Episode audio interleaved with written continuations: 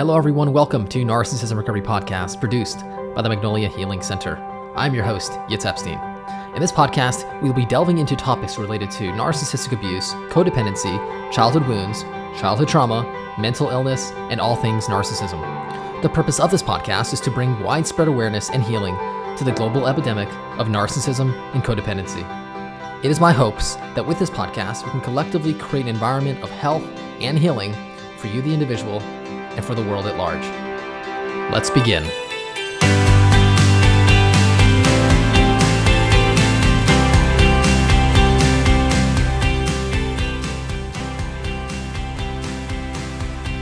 Hi, everyone. Welcome to today's episode. Today, we're going to be discussing awakening and utilizing the intuition. So, in today's episode, we're going to be talking about, first of all, what is the intuition? We're going to go into some of the ways in which we can awaken and utilize our intuition. We're going to talk about some of the barriers that get in the way of connecting with and utilizing our intuition in our daily lives. And finally, I'm going to offer some tips regarding the intuition from these are from my own experiences as well as professional experiences. Now, before we get into today's topic, I want to suggest a pivotal book on this topic, and that is Awakening Intuition by Frances E. Vaughan. This book was fundamental in, in helping me uh, sort of identify and then putting to use my intuition, things that I sort of already kind of knew, but this book helped clarify it and help me uh, develop some skills in using my intuition in my daily life. And I'm going to uh, share the book in the description section below, and I highly recommend anybody who uh, is interested in learning about the intuition and then utilizing it to enhance your life to check out this book. So, to begin, what is the intuition? So, Carl Jung has defined intuition as one of the four basic psychological functions, the other three being thinking, feeling, and sensation. He characterizes intuition as the function that explores the unknown, it senses possibilities and implication, implications which may not be readily apparent.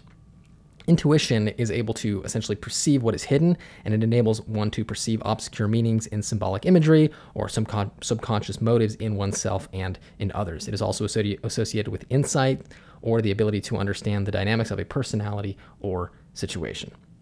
Now, in the aforementioned book, Awakening Intuition, Frances Vaughan explains that the word intuition actually comes from the Latin word intuare, uh, which translate at, translates as looking, regarding, or knowing something from within.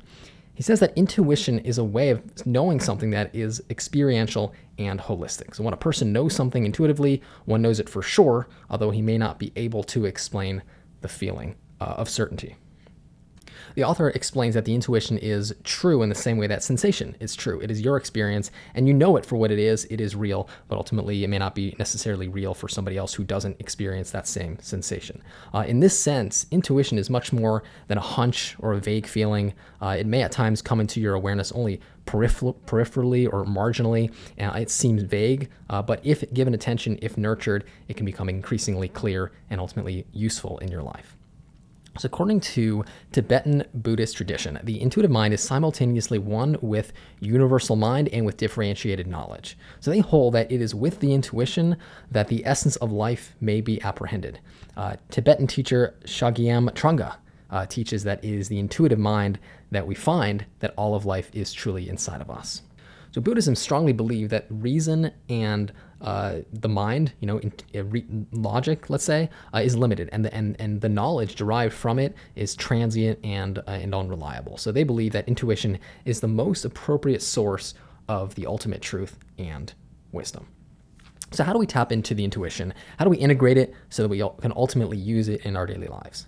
So the intuition, everyone's got an intuition. It's available to uh, anyone who desires to use it and to who nurtures it and uh, ultimately integrates it into their life.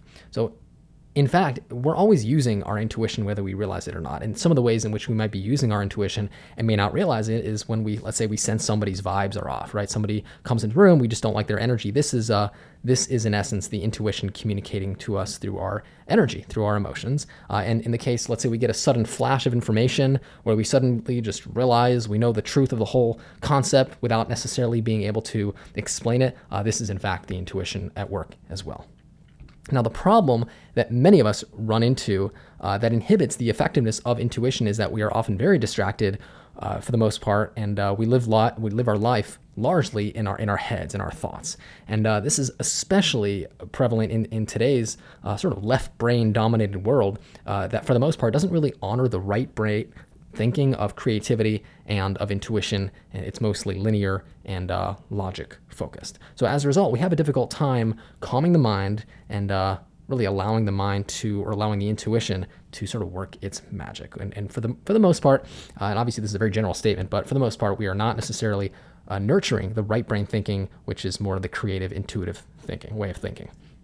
So the most effective way to get in touch with the intuition is via relaxation. So Frances Vaughan, right in his book Awakening Intuition, he describes that in order to utilize the intuition and learn the skills necessary to maximize its potential, relaxation is a must. He says tension and anxiety interfere with the process of learning. Uh, they impair concentration as well as they block awareness of intuition on all levels.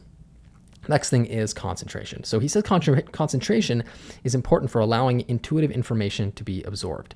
Uh, because this could be hard at first, he suggests focusing, let's say, on a single word in meditation. He gives the example of focusing on the word intuition and, uh, and notice how your mind and how, how your attention starts to stray. And then if you continuously bring your attention back to the word intuition, it can assist you in sort of helping you develop that concentrated needed to focus your attention. And attention is, is key in uh, amplifying your awareness and use of, of the intuition intuition.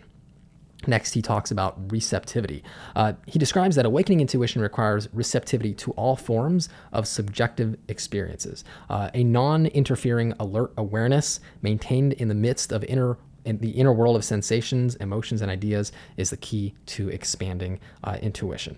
He says that ultimately intuitive know, intuitive knowing transcends distinctions between subject and object, knower and known. So the process of awakening this sort of non-dual awareness, uh, he says, involves disidentifying from internal states and observing them. This is something that I refer to as non-reactivity or detachment, and this disidentification of the observer self from the body, feelings, and ideas is uh, is sometimes called awakening the inner witness. He says that Roberto Assagioli refers to disidentification as the means whereby a person learns to discriminate between the contents of consciousness and its center. The center of pure awareness, or the I, he defines as the center of will, which is capable of mastering, directing, and using all physical and psychological processes. So the way I translate this is is essentially what I refer to as non-reactivity, which is the ability to identify with the core self, with the true self, with the presence behind all the noise, and that way you can sort of uh, watch and sort of notice all the things about yourself. And that's how we are able to work with it and ultimately shift it. And he completes uh, this by saying self observation or self awareness from this perspective implies the possibility of self mastery and the voluntary control of internal states. So now let's talk about some of the things that inhibit the awakening of the intuition. So the first thing is trying too hard. Now, because awakening the intuition is something that happens naturally, and the more we force it to happen, and the more the more essentially we resist it, and the more we are actually just working against the natural f- flow. So the best thing to do is, like we said, relax and allow your mind to quiet itself, so you can really allow yourself to be guided by the intuition. And with a quiet mind, we can s- sort of learn how to discern between that which is the ego, that which is the mind, and that which is our spirit. That's that which is our sort of the soft, calm voice of the intuition. And uh, this can most notably be done in meditation, as meditation helps you slow down your mind and sort of notice the thoughts, watch them, and not identify with them or the emotions, and then let go of this the resistance of the mind. The next is too much thinking. Now, because intuition is what happens when we suspend the mind and we transcend it, thinking, which is naturally an egoic function uh, will need to be suspended. So thinking has to, a lot to do with again the ego and try to trying to figure things out, trying to control, and the intuition essentially needs letting go and the suspension of thought, bringing a person to uh, to a place that's often referred to as no thought. And when we uh, when we think, essentially what we're doing is we're resisting the flow that would come naturally. So sort of getting out of your head and into the present moment can be very very powerfully uh, very powerful and very important in, in letting go of the resistance that is caused by uh, overthinking or living in our head. The next barrier is difficult time relaxing.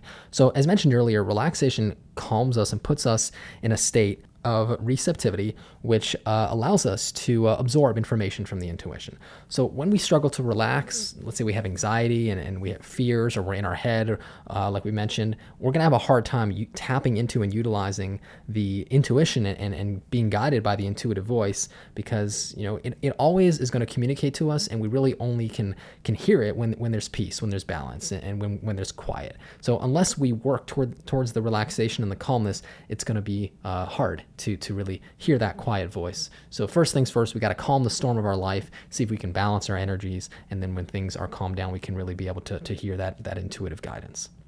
The next is clinging to false beliefs and false ideas of who you are. So the intuition is the truth, right? It's it doesn't tell you what you want to hear, it tells you the truth and, really what you need to hear to grow. So if we are clinging to flawed ideas of what life is, uh, false expectations, uh, and uh, you know of who, let's say who we are, uh, let's say our identity, it can be very difficult to listen to the intuition, uh, and we very often get very defensive, or we deny it, or we run away, or we just uh, try to soothe. But at the end of the day, um, the truth is healing and the truth sets us free, even though it's uncomfortable. So when we can find a way to let go of these false beliefs, false ideas of who we are, we, uh, we can set ourselves free using the truth of our intuition. The next is fear of the unknown. So, if we are afraid of new information that will ultimately force us to shift our perspectives and force us out of the comfort zone of the known, then we're going to fear the intuition and the information and insights that it shares with us. So, as long as you are unwilling, as long as a person is unwilling to go into the unknown and open themselves up to things that they, that they may not want to hear, but ultimately are in need of being heard to, to change our lives to heal, then the unknown and the fear of the unknown will be a, a massive barrier. And the final barrier here is if you have been gaslit uh, and, and therefore you struggle to trust yourself. So this is extremely common. Someone who's been narcissistically abused is most usually going to have been gaslit. That's one of the main tactics of a narcissistic abuser. And as a result, one of the main symptoms of being gaslit is the inability to trust yourself. Now, here's the thing when you are trusting your intuition, when a person is aligned with who they truly are, it is very difficult for them to be gaslit and deceived. So, someone who's in tune to their intuition is trusting their intuitive guidance will be very difficult to, to sway by deception and what other people are trying to, let's say, convince them to believe and think, because in many ways they already know the truth. They're already tapped into the truth.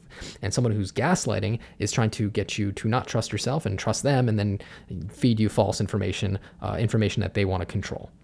So, because the intuition is our ultimate truth, if we trust ourselves and our intuitive guidance, we cannot be deceived by another person who, uh, who may attempt to push or pull us off, of our center, off of our truths.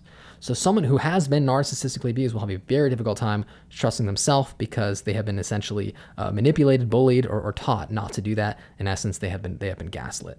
So, healing and overcoming narcissistic abuse has a lot to do with getting back in touch with your intuition, listening to yourself, listening to your intuitive guidance, and trusting it.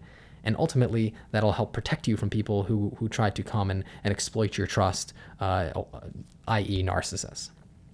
So, in Awakening Intuition, he explains that there is a healthy balance between left and right brain thinking. He says that yes, they both have their their their place. And in today's world, uh, like I mentioned earlier, we're heavily reliant on left brain thinking, which is linear and logical and uh, and largely uh, dependent on gaining insights from outside of ourself. And and for the, for the most part, in large, we have neglected the the inner world and the right brain thought process. So as a result, you know, we have a world with countless people who are really out of touch with their inner world, and as a result, we feel lost, we feel broken and out of touch.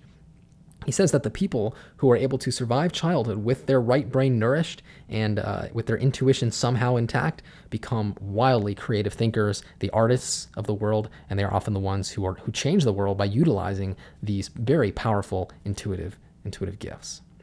Now, I see the intuition as sort of a pipeline to higher consciousness. And when we tap into it, uh, we're able to sort of uh, download streams of, of information, flows of information that really guide us in the direction of our higher self. And, and these, these streams of consciousness can be extremely powerfully healing. Now, many people who were gifted like with intuitive gifts such as clairvoyance, clairaudience, clairsentience, and claircognizance, uh, which are just some of the many different spiritual gifts. Uh, these are psychic abilities to be able to feel, uh, see, hear, and to just know something, uh, specific information, uh, without necessarily having anybody tell you, sort of just just uh, an inner knowing.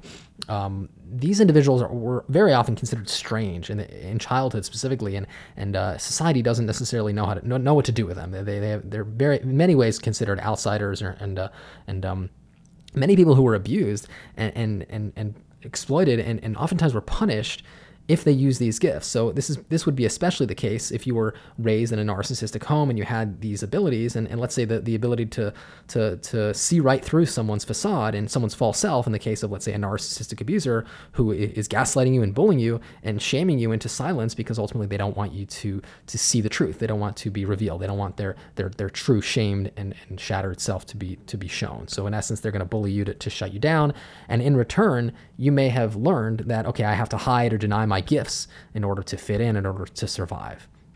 And uh, this was most certainly the case uh, for myself. And I'll be the first to admit I, w- I was sort of a strange child. I didn't quite fit in.